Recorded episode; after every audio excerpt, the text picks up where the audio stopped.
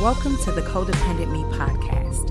I'm Tamara Shaw, a recovering codependent, a codependent life coach, and the co author of God Turned Mommy's Wine into Water.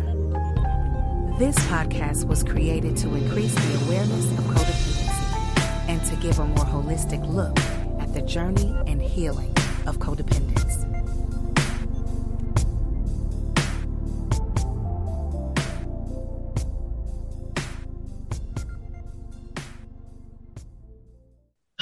Right. Well, I am very, very excited for this episode. Um, I think that people are going to learn a lot. They're going to heal and, you know, be able to have different tips and everything in order to, you know, there's a lot of children out here.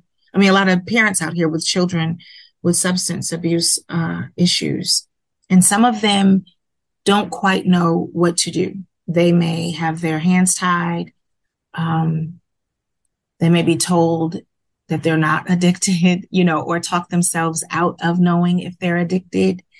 Um, so I have a few things written down that I wanted to ask you. Okay. Um, the first question is advice to a parent who suspects that their child is using drugs. Um, and I saw on your profile about the six C's um, for the parents of children with a substance abuse issue. Mm-hmm. So I would love to talk about that. And then the secret to recovery, if we can touch base on that as well. Okay. Is that okay? Yeah. All yeah. right.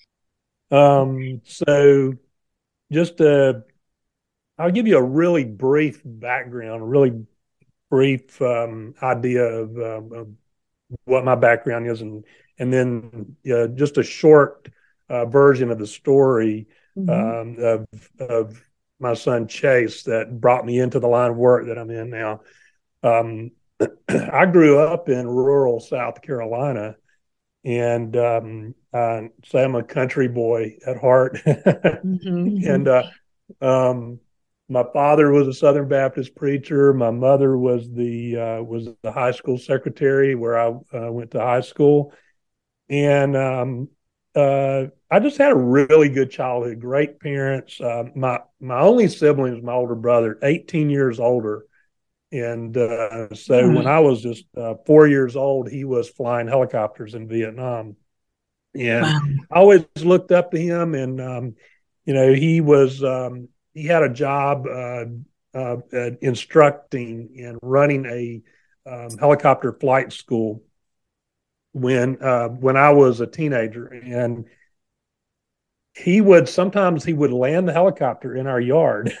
Oh, cool! Come in and visit with us, you know, because we we lived out in the country, we had plenty of space, and um, that just really got me interested in flying. And so I started off early. I, I decided when I was about fourteen, I said I want to fly. I want to fly. So um, he helped me set up a, a and a plan for uh, becoming a pilot. And so I graduated early from high school. I was 16 when I graduated, started taking flying lessons right away, and uh, didn't go to college. And just um, by the time I was 19, I had a job uh, in aviation as a co pilot um, on airplanes and helicopters.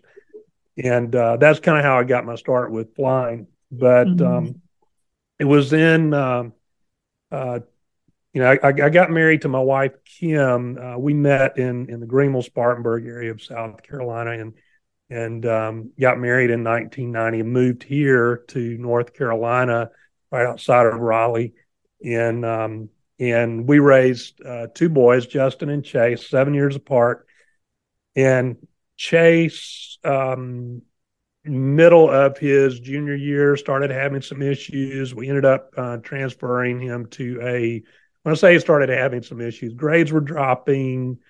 You know, I saw some warning signs, and uh, we ended up transferring him to a um, military school.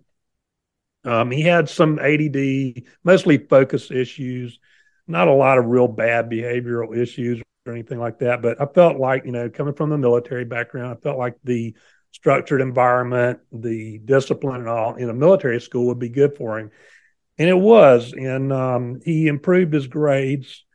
Um, he uh, he played football, and he played football there, and ended up having a really good senior year of football at that school, and so there were a few college scouts that showed some interest in him, and um, one school offered him some scholarship money. Uh, he wasn't big enough to play on the Division One level, but there were some Division Two type schools that were looking at him, and so one school offered him some scholarship money to come play there, and uh, he took them up on that offer. But unfortunately, it wasn't long after he arrived at school that he began to hang out with people who were abusing drugs and alcohol. And pretty soon, he was abusing drugs and alcohol, and he dropped out in the second semester of his freshman year. Came back home, immediately gravitated to a really rough crowd here at home, um, and um, eventually, uh, we ended up having a um, an intervention for him because he was losing weight rapidly, looking real, really pale.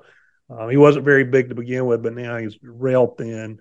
Um, and uh, so we had an intervention for him, and through the through the intervention, we were able to get him into treatment. And um, he spent 30 days in treatment. Then he left uh, treatment and uh, went into a halfway house, bounced around to several different halfway houses, spent a total of about nine months in Florida uh, where he was in treatment, and then um, came back home, was doing a lot better, staying away from the people who'd been a bad influence before. Um, he was um, he was going to IOP, like intensive outpatient care, like group therapy, two nights a week, um, and he uh, he got a job, so he was moving in a good direction. Mm-hmm. Uh, but then uh, he began to relapse, mm-hmm. um, and probably about another eight to nine months after he got home, that he began to relapse. And uh, um, he told me that he told me he was headed in a bad direction again, and he was hanging around a rough crowd. He needed to get away from these people. He knew they were a bad influence on him. Told me when he was planning to leave, and um, uh, anyway, the day that he he was supposed to come by and have a meal with us before leaving for Florida, and the and the time and the day and time he was supposed to show up, he didn't show up. And um, then I had a phone call from a friend, and uh, I'm standing out in my front lawn talking on the phone with my friend uh, when uh, a police cruiser pulled up to the curb in front of our house, and the officer got out and started up my driveway and so I went to meet him there, um, hung up on the conversation with my friend, told him I, I, had to go. And that's where the officer told me there in my driveway that um, that there had been a bad wreck and that Chase mm. had died at the scene. And um, now that was a rough thing to hear as a parent, you know. And mm. of course, um, you know, I I went inside. The officer accompanied me, and and I broke the news to my wife and our other son, who was in the eighth grade at the time. And mm-hmm. you know, we cried for a long time, and and then we began to get some more information about what had happened. And mm-hmm. uh, apparently, there had been a big going away party the night before. A lot of drugs and alcohol consumed there, and uh, Chase and some of his friends woke up late the next morning. They were feeling hungover, and they decided to go to a park near home and smoke some marijuana to help them cope with their nausea. And then he allowed this um, girl that was uh, 18, girl he had dated for a little while, uh, but they had had a bad breakup. So we were kind of surprised they were together. But he let her um, drive his car.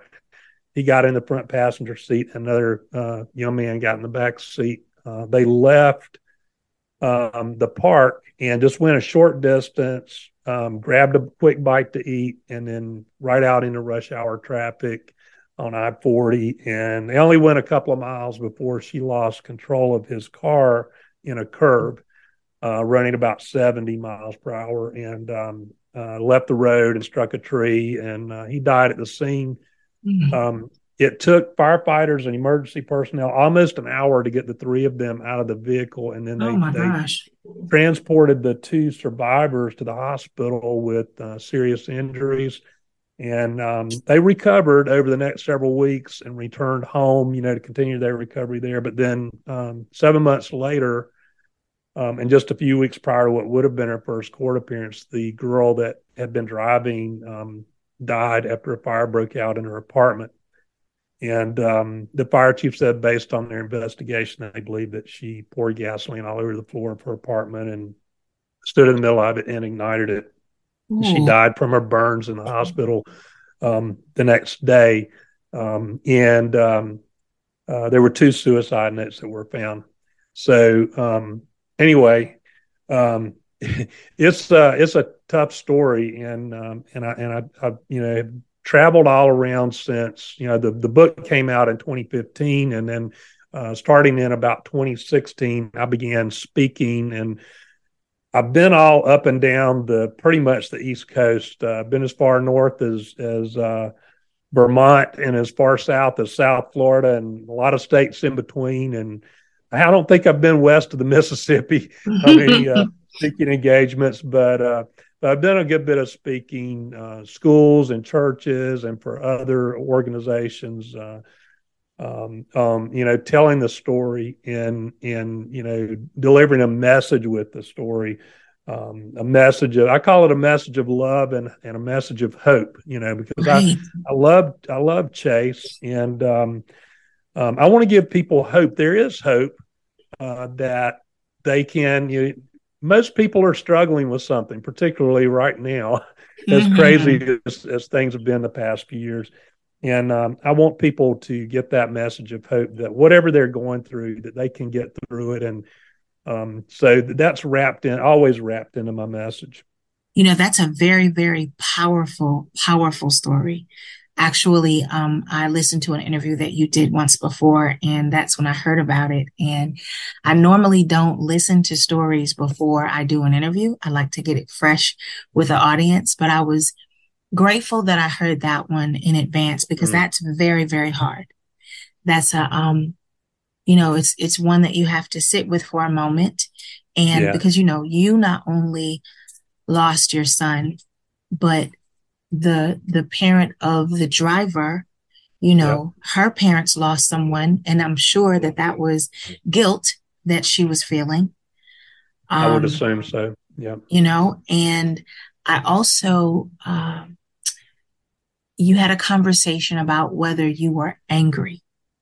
Oh yeah thought yeah. your answer was so fantastic. Can you kind of talk about that a little bit? Yeah um yeah, you know, um, people go through different stages of grief, and n- no two people have the same grief journey. I've learned mm-hmm. this, and and um, for me, one of the stages was anger. Not everyone goes through that, um, and uh, early on, I wasn't angry at all, and but probably two or three weeks into it maybe a month into it. I, I, don't, I can't really recall mm-hmm. exactly right now, but at some point I started just getting very angry.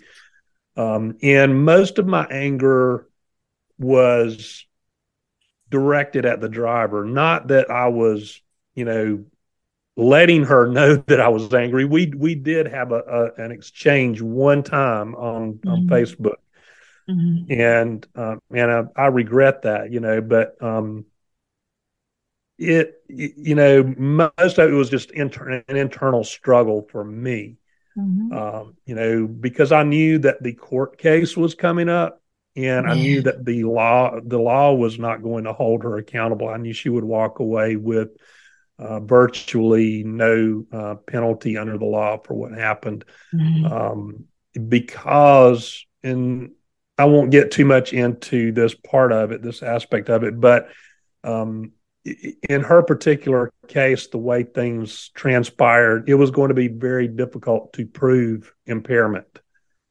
Okay. So um, uh, she would have walked away with, with very little um, uh, punishment under the law. Now, you know, now I can sit back objectively and look at it in hindsight and go, well, you know what? Chase was the oldest out of the three there, and it was his car. Mm-hmm and he knew she was number one he knew she didn't even have a driver's license mm-hmm. even though she had been driving and, and yeah. I, I, have no doubt that she was probably not a bad driver she may mm-hmm. have made some mistakes that day but and certainly i believe the impairment um, uh, had a had a had something to do with that. But um, anyway, um, you know, yeah, my anger, you know, as as a dad at that particular time, when I was angry, that anger had to be uh, channeled towards, towards someone, someone. right?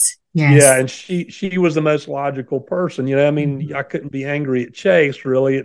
I, I was, you know, I, I, was angry at myself. I was angry at Chase. I was kind of, I never was angry with God. I can tell you that. That's because awesome. I I knew that that um, my relationship with God was always solid the whole time, and uh, you know, I was having some hard conversations with him at night.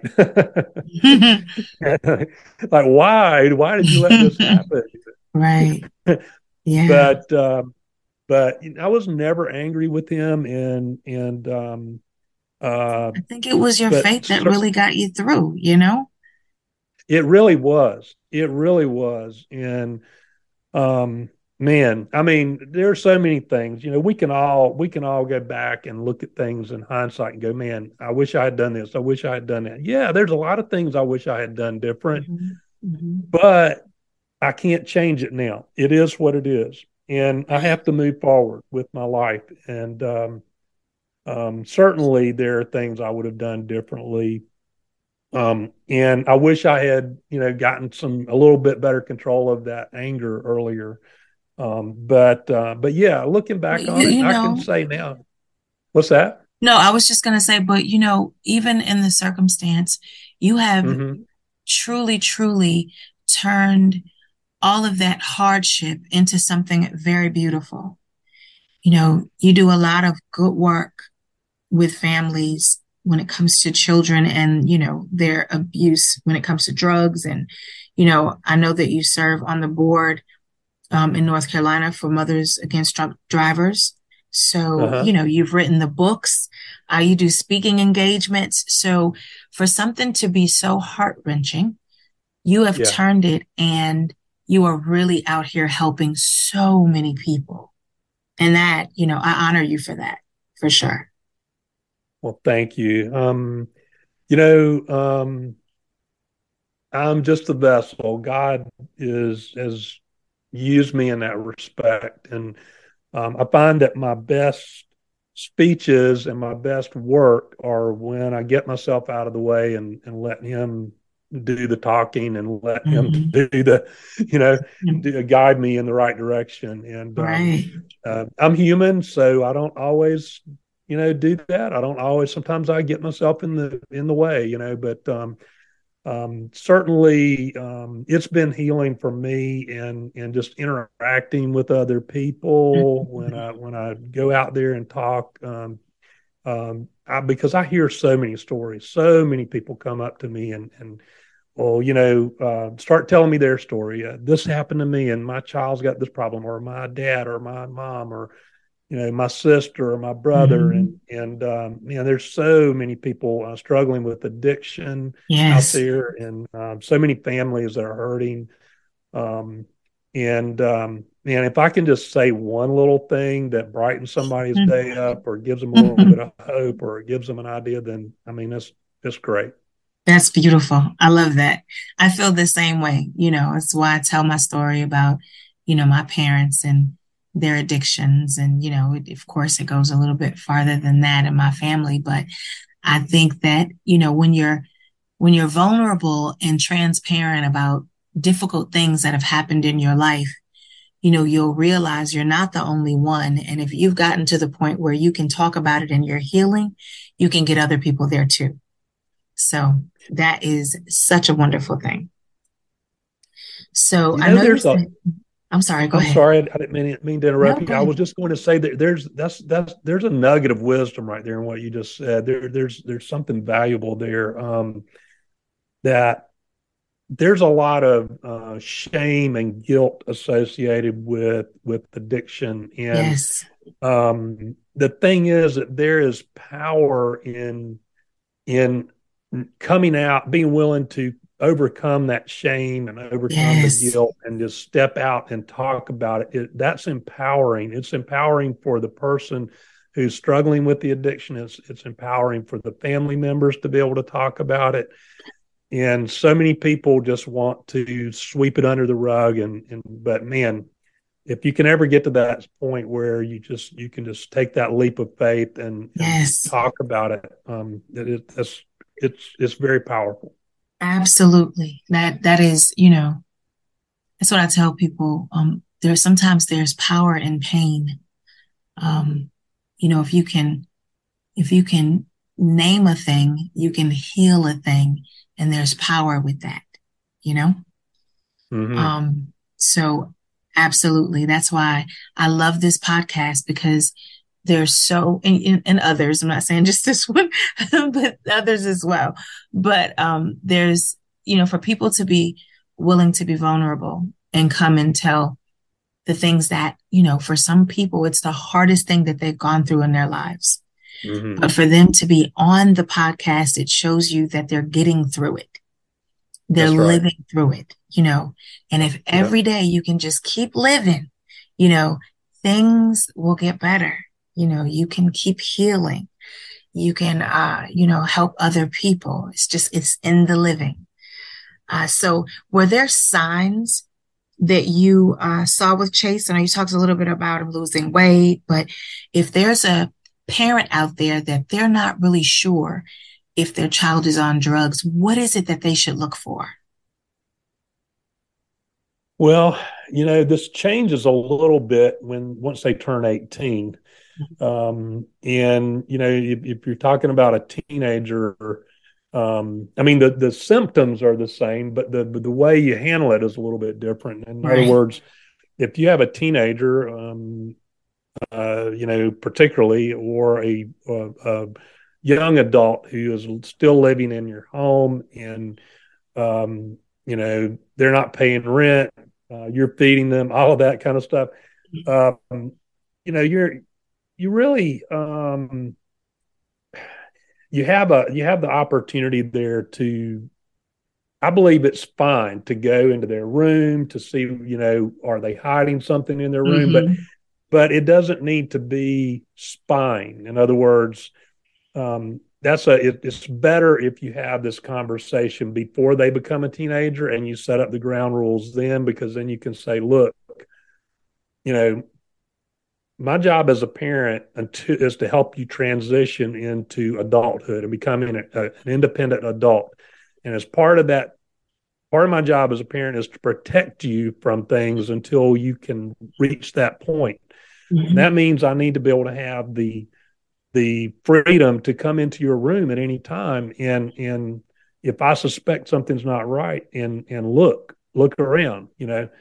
Um, so I mean, if if you think if something seems off and you see grades suddenly plummeting, uh, you notice that you see your child's eyes are bloodshot. If they begin to, you see personality changes where uh, if they were outgoing before and now they're withdrawn, or mm-hmm. they're hanging around with a different crowd of people, or they're they're good friends that they've been friends with, all of a sudden they're not friends with them anymore. They're being secretive, or they're uh, you've caught them in a lie or two. Those are all big, big, big tips, and they can be very, very good at hiding uh, you know, the smells and and uh, mm. and concealing their their drugs and everything, and all kinds of little tricks out there. There is a guy, by the way, whose name uh, he goes by Tall Cop, and if you just Google Tall Cop says stop, his name is Jermaine Galloway. He's six foot nine. Mm. Oh wow! so, he's uh, uh, uh, he played some basketball, I'm pretty sure. but uh, but Jermaine uh, gives a great presentation on how you know he he stays up to date with the latest trends, and he can tell you what to look for in terms of uh, drug paraphernalia, hiding spots, all that kind of thing. Nice. Um, so um, yeah, I really I I, I pump his uh, I pump him every time I get the chance. You know his his uh, information. He's uh, he's got some good stuff. So nice. um, that's a good good thing for parents to look into. But Okay. but don't be afraid to to you know set up those ground rules in advance. Same with uh, with electronic devices, phones, things like that. Things like that. If you're giving them the phone, I don't I don't believe that it's okay for you to, without their consent, just go start looking at the information on their phone. But unless you have the conversation up front, if you have the conversation up front, and you can even have a a um, a contract drawn out like Yes. you can draw up your own contract that says these are the terms of use. I'm paying for this Mhm. phone, and if you want to use this phone, that means I get to check your messages anytime I want to. Mhm. Um, same with social media, you know. So um, set up I those ground rules. I What's used that? to, um, when my son was a teen, I had a contract with him. Um, but of Uh-huh. course, for me, I was very codependent in that time. So not only having the contract, but following through with the rules of that contract is Yep, huge. you that know, is huge. Yeah. I remember it, it must have been about a year ago. I found the contract and I was like, this was a great contract.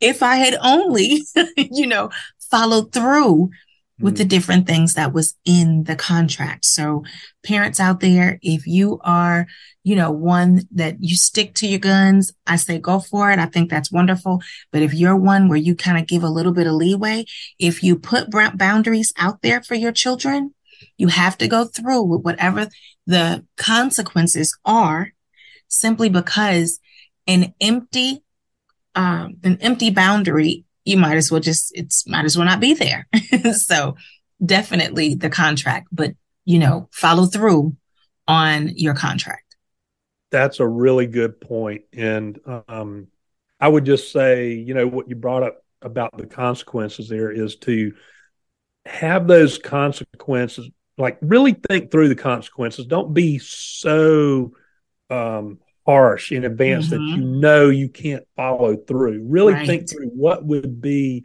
reasonable consequences for Mhm. this action. And um, you know that way when when the cons when it comes up um you know you do you the empty threats are what really trip up parents because if you make an empty threat that's like it's over the top and Mhm. then they break the rule then you go to enforce the consequence and you go man i can't do this or or you back off of the consequence early then it sends a mixed message to them. Right. And they're going to test you and the next now they've seen oh i can get away with this. Uh, the Right. consequences didn't really happen so then it happens again. Um so yeah that, that's a really good point. I agree. That's good stuff. I like that. So um for an adult child. How do you think a parent should handle if they feel as though this uh this child is on drugs as well? A little bit different um and it depends on you know are they living at home? Are they are they not living at home? Mhm. uh, if they're still living at home, um, you know, once you've discovered they're using drugs, you know, you can you, you start off with having the conversation, you know, and, and trying to get to the truth, and then when it's it's really obvious that you know that they are using drugs and that you know they're headed in the wrong direction, then you know you can start off with um, saying, okay. Um, how about if we get some uh, get you some therapy and here's the thing that i think is important here um, i think it's important for parents to either everybody goes to therapy together like family therapy or the parents get their own therapy or own coach while the child gets their therapy, but you need to set an example for them. And it, it's like uh, addiction is a family problem. And I think too many parents uh, just want to ship their child off somewhere, whether it's to therapy or treatment or whatever, and it's like fix my child and send them back fixed. And it just doesn't work that way. You know, the, the parents have to really be involved in the process because uh, they're going to have to learn how to think differently, how to communicate differently, um, and, and, they're going to have to figure out that they're probably, you know, I, I think the the initial gut reaction for most parents is, well, I'm not the one with the addiction problem. It's my child. Why do I need therapy or why do I need counseling or coaching? Um, but uh, you know, if if you don't understand the as a parent, if you don't understand the the if you don't understand addiction and you don't understand how you might trigger your your child, then you know they can go to treatment or go to therapy or whatever, and then and they're right back into the home. And uh, you're you haven't changed, and so you're you may be contributing to the problem without even realizing it. So that that piece of it is very important. Mm-hmm. Um, and you know, it, it, it, comes down to a point where sometimes, um, and and you really need some counseling on this or coaching on this as a parent that that you have to make the decision to um, give them the ultimatum. And the ultimatum is, you know, you, you have to. We're, we're offering you treatment, and we will pay for it or you can move out. It's mm-hmm. up to mm-hmm. you. Um, and those are the two options. And that's another time when you have to be, you can't back down. You mm-hmm. cannot back down. You have to be prepared for them to come back with with something. Right. Uh, sometimes sometimes they will use threats. Um, mm-hmm. Or guilt. For example, yeah, they will guilt. There are a lot of different ways they will manipulate, and you have to be prepared for that in in advance. Um, you know, uh, uh, uh, a girl may say something like, um, "Well, you know, you know what I have to do to support myself if if right. you put me out on the street," um, mm-hmm. or you know, uh, uh, they may threaten suicide or right. any number of other things. So you have to be prepared. You have to think through those things in advance um, and be ready to to toe the line when when you issue that ultimatum. Um, you can hire a professional interventionist to come in and, and help with that. Um, they're usually very good at what they do and um, but again, parents need to understand that that treatment alone is not a cure. Um, it's a good place to start. Right. Um, and and while their child is in treatment, if they go to treatment, um, that's the best time for the family to begin getting educated and learning how to communicate better and learning how to set healthy boundaries. Um, so yeah, it's a it's a team sport, you know, if you will. Right. Absolutely. You know, I um I have a friend who uh she and her husband, where her husband uh, went to rehab, and she was talking to me and telling me that, you know, she didn't get a lot of information after she dropped him off. Like they didn't really give her anything. She went back three weeks later for a, a therapy session, but you know, I feel like you're right they need the information on what to do while that person is in rehab, while they're being, you know, uh, rehabilitated. You know, the family needs to know what to do, what to expect, you know, how to have all the tools that they need when the person yeah. comes home, when their loved one comes home, you know. So I totally agree. I think that's great. Yeah, I do think that there are more and more um, treatment centers that are offering. They're realizing now that yes. that is, has been a weakness for a while, and there there are more places that are offering uh, that type of training for families. I love that. Yeah, I'm I'm glad because you know I grew up in Alateen, Al-Anon, all, of, uh-huh, all of that. Uh-huh. So so um, I am definitely one. I feel as though the the uh, the family member. They need as much counseling and tools as the person that uh, is addicted, for sure. Definitely. Um, so, yeah. I would love to, because I, I know you have this book about Chase, if you could talk to the audience about it, because I think that this is a a fantastic, a fantastic thing that you've done. You know, you've taken that pain and you've poured it into this beautiful book. So can you tell them um, the the name of it and also what it's about and where they can get it? Okay, um, it is a life half lived, a true story of love, addiction, tragedy, and hope. And uh, they can go to darrylrodgers.com. That's D A R R Y L R O D G E R S. darrylrodgers.com and um, they will see it there on the homepage and they can they can um, put in their name and email address and they'll get a free digital copy of it um, or they can just go to amazon those those are two different ways they can can get it um, and let's see. What did you want what else did you want me to cover what was the what's the book about? So the book is is a memoir. It's it's about chase my oldest son's uh, life. You know he, he died in a wreck drug impaired wreck in in 2014 after um, struggling with addiction for about a year and a half.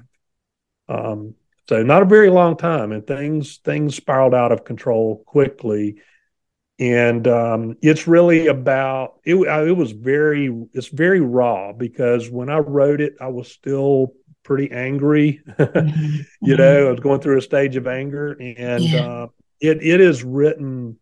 Uh, it, you know, I, I, go back and I read it now, and I didn't really understand addiction when I wrote that book, mm. and and I can read excerpts from it now, and I go, wow, I cringe a little bit because I think, why did I, why was I thinking that, or why did I say this, or why did I say that? But for whatever reason, uh, it seems to resonate with a lot of people, um, particularly people who are uh, in recovery.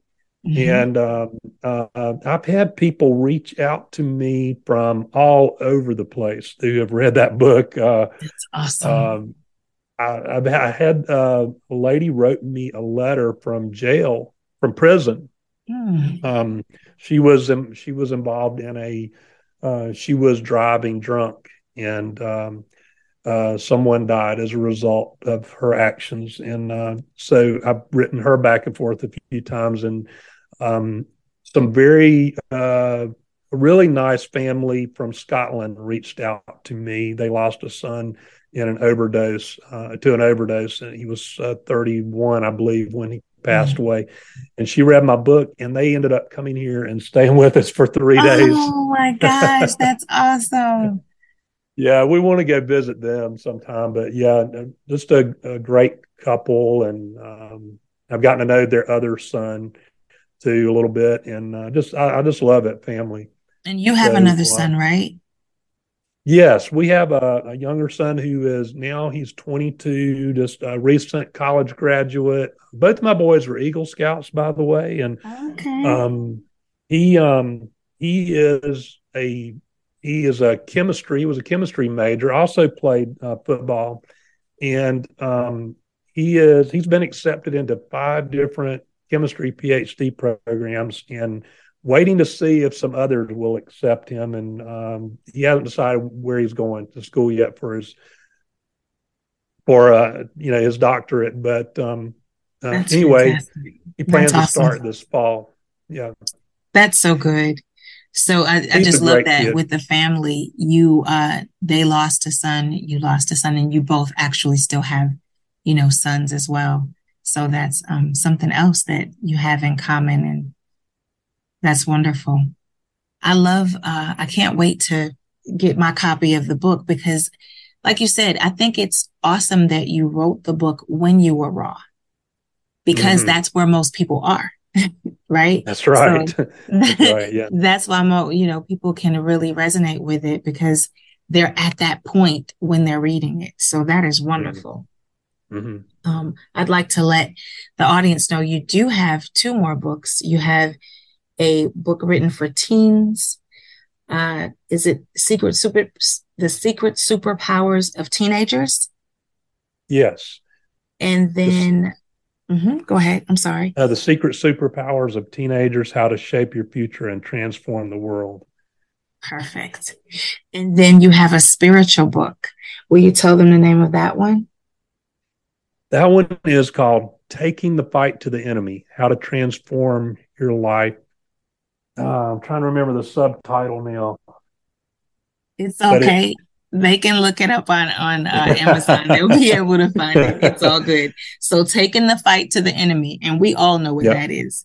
So that is uh, that's wonderful. So I think it's awesome. We just want to let the people know that you have three books that they can find on Amazon. And the book about Chase can also be found at www.darrylrodgers.com. Yes. And they can uh, they can download it for free there. Ah, oh, fantastic. So, Darryl, I want to thank you so much for being on the Codependent Me podcast. This has been so wonderful. Um, I also, real quick, I just thought about it. I want people to know uh, if they want to have you as a coach, because you are a family recovery coach, correct? Yes. So can they can they get in touch with you on the darrylrodgers.com? Uh, the best way, I have another website. Okay. And it is it is the familyrecoverycoach.com. The as in T H E, the family recovery coach.com. And uh, they can go there. Um, and I have a, a, a, free download, this is a PDF download um, for parents. Uh, it is called the um, it's called three things parents should know dot com. Three things three parents things. should know dot com. Is that T H R E E or the number three? The number three. Um, okay. All right. I'm writing that down. I'll put it in the show notes. All right. All right. So before we uh before we let before we let you go, Darryl, I would love for you to tell the audience just one final thing that will blow their minds. Something that will blow their mind. Yes. Uh, You've already blown their minds truly with everything that you talked about. But I know you've got some really good tips that can help someone out here that's struggling with children trying to figure out what to do. Okay. Um, so let me think here for a second. Let me just say this. Um, here's Take probably here here's probably the biggest thing that I see happen with parents, particularly early on in in the journey with a with a child who has a drug or alcohol addiction. They get hung up in the decision making process, and uh, I've been studying on that a little bit and and figuring out ways to help people through that because what happens is they get scared that if they make a decision to do something, such as telling them, telling their child they need to leave, or giving them the ultimatum to either leave or go to treatment, or having an intervention, or something along those lines, they get so scared that you know their child may some you know do something terrible then they may end up yes. dying from an overdose or from a wreck or suicide or any number of things that they don't make a decision and guess what uh, there are risks with every decision we make but there's Absolutely. also risks that come with not making a decision because not making a decision is also to make a decision and um, here's what I found out. And this is just a, a story to take you back really quickly um, to my flying career. When I was in my 20s, I was I was working on upgrading to captain with this commuter airline, and I would I would go to the flight simulator. It was a full motion simulator. You're inside this box and it's moving around and uh, you have it's like you know computer screens around you that it, it looks like scenery, like you're flying, like you're really flying. And there's an instructor who sits in the back behind you, and you have a co-pilot next to you, and mm-hmm. that instructor sitting behind you would would give me um, he would give me emergency situations. And like he might make something go wrong with the electrical system or something go wrong with the fuel pump or um, you know the landing gear won't come down or the engine catches on fire or whatever mm-hmm. and as the captain in that situation as captain in training in that situation i had to make a decision and before I could make the decision, I had to analyze the situation really quickly because you don't have a lot of time yeah, as a no pilot. And, and you have to be decisive. Mm-hmm. And um, I would sometimes I would second guess myself. And what I found out was that I had enough experience, I had enough training, but I didn't have the confidence. And and when I second guess myself, guess what? Most of the time, I ended up delaying too long or making a not not the best decision. When I went with my first hunch, now this here's what I want to get across here to parents: you don't go with your hunches, okay?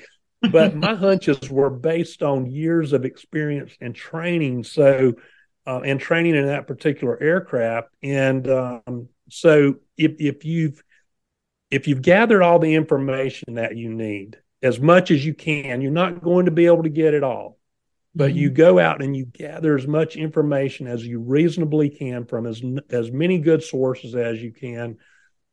Um, in a relatively short period of time, you can't sit around on this and wait and wait and wait go ahead and and come to a conclusion with some help with some counseling mm-hmm. and and make a decision on what it is that you need to do and don't look back right and i can't promise you that everything's going to turn out great i just can't promise you that because that your child your son or daughter has a mind of their own and uh God gave us free will. That's what I tell the kids right. all the time. God gave us free will but you're certainly, you know, you're you're you're you're putting the by making this deci- this decision, being decisive, you you have a much better probability of of having a good outcome. You're you're mm-hmm. giving them, you're putting them in a situation where they have uh, the ch- choices to to make a better to to to uh, create a better outcome. Right. Um, um, versus you know um, sometimes you know you think the parents think well if i don't do anything everything will be okay or we'll just continue along we'll, we'll figure this out at some point but you know i know situations where parents have a 45 year old or you know whatever you know still dependent on them mm-hmm, mm-hmm. and um or the child ends up overdosing in the in the parent's home you know, so right. not making a decision does not guarantee you a good outcome. That's right. And I love that you said to not make a decision is making a decision. It truly it is. It really is. Yeah. So I love that. And I think that is perfect to leave the audience with. That is so good. This has been such a pleasure. I thank you very, very much for being on the show and sharing your story and, you know, giving the world uh, you know, giving them the good, you know, giving them the lemonade that uh, came from your lemons. That's wonderful. So I thank you. Well, thank you. I, I really appreciate you having me on. It's been a pleasure to be on on your podcast. Absolutely not a problem. And hopefully, maybe later on this year, you can come back. that would be great. I'd love it. Fantastic. Well, I just want to tell the audience I know you can choose any podcast that you'd like. So I thank you for choosing the Codependent Me podcast. And I want to remind you that you, you that you matter and your story matters.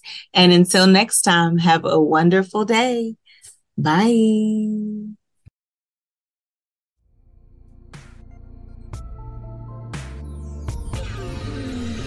I understand that nothing is more valuable than your time, so thank you for listening. Be sure to join our Facebook group, Codependent Me, and check out my website at codependentme.org. Thanks so much. Have a great day.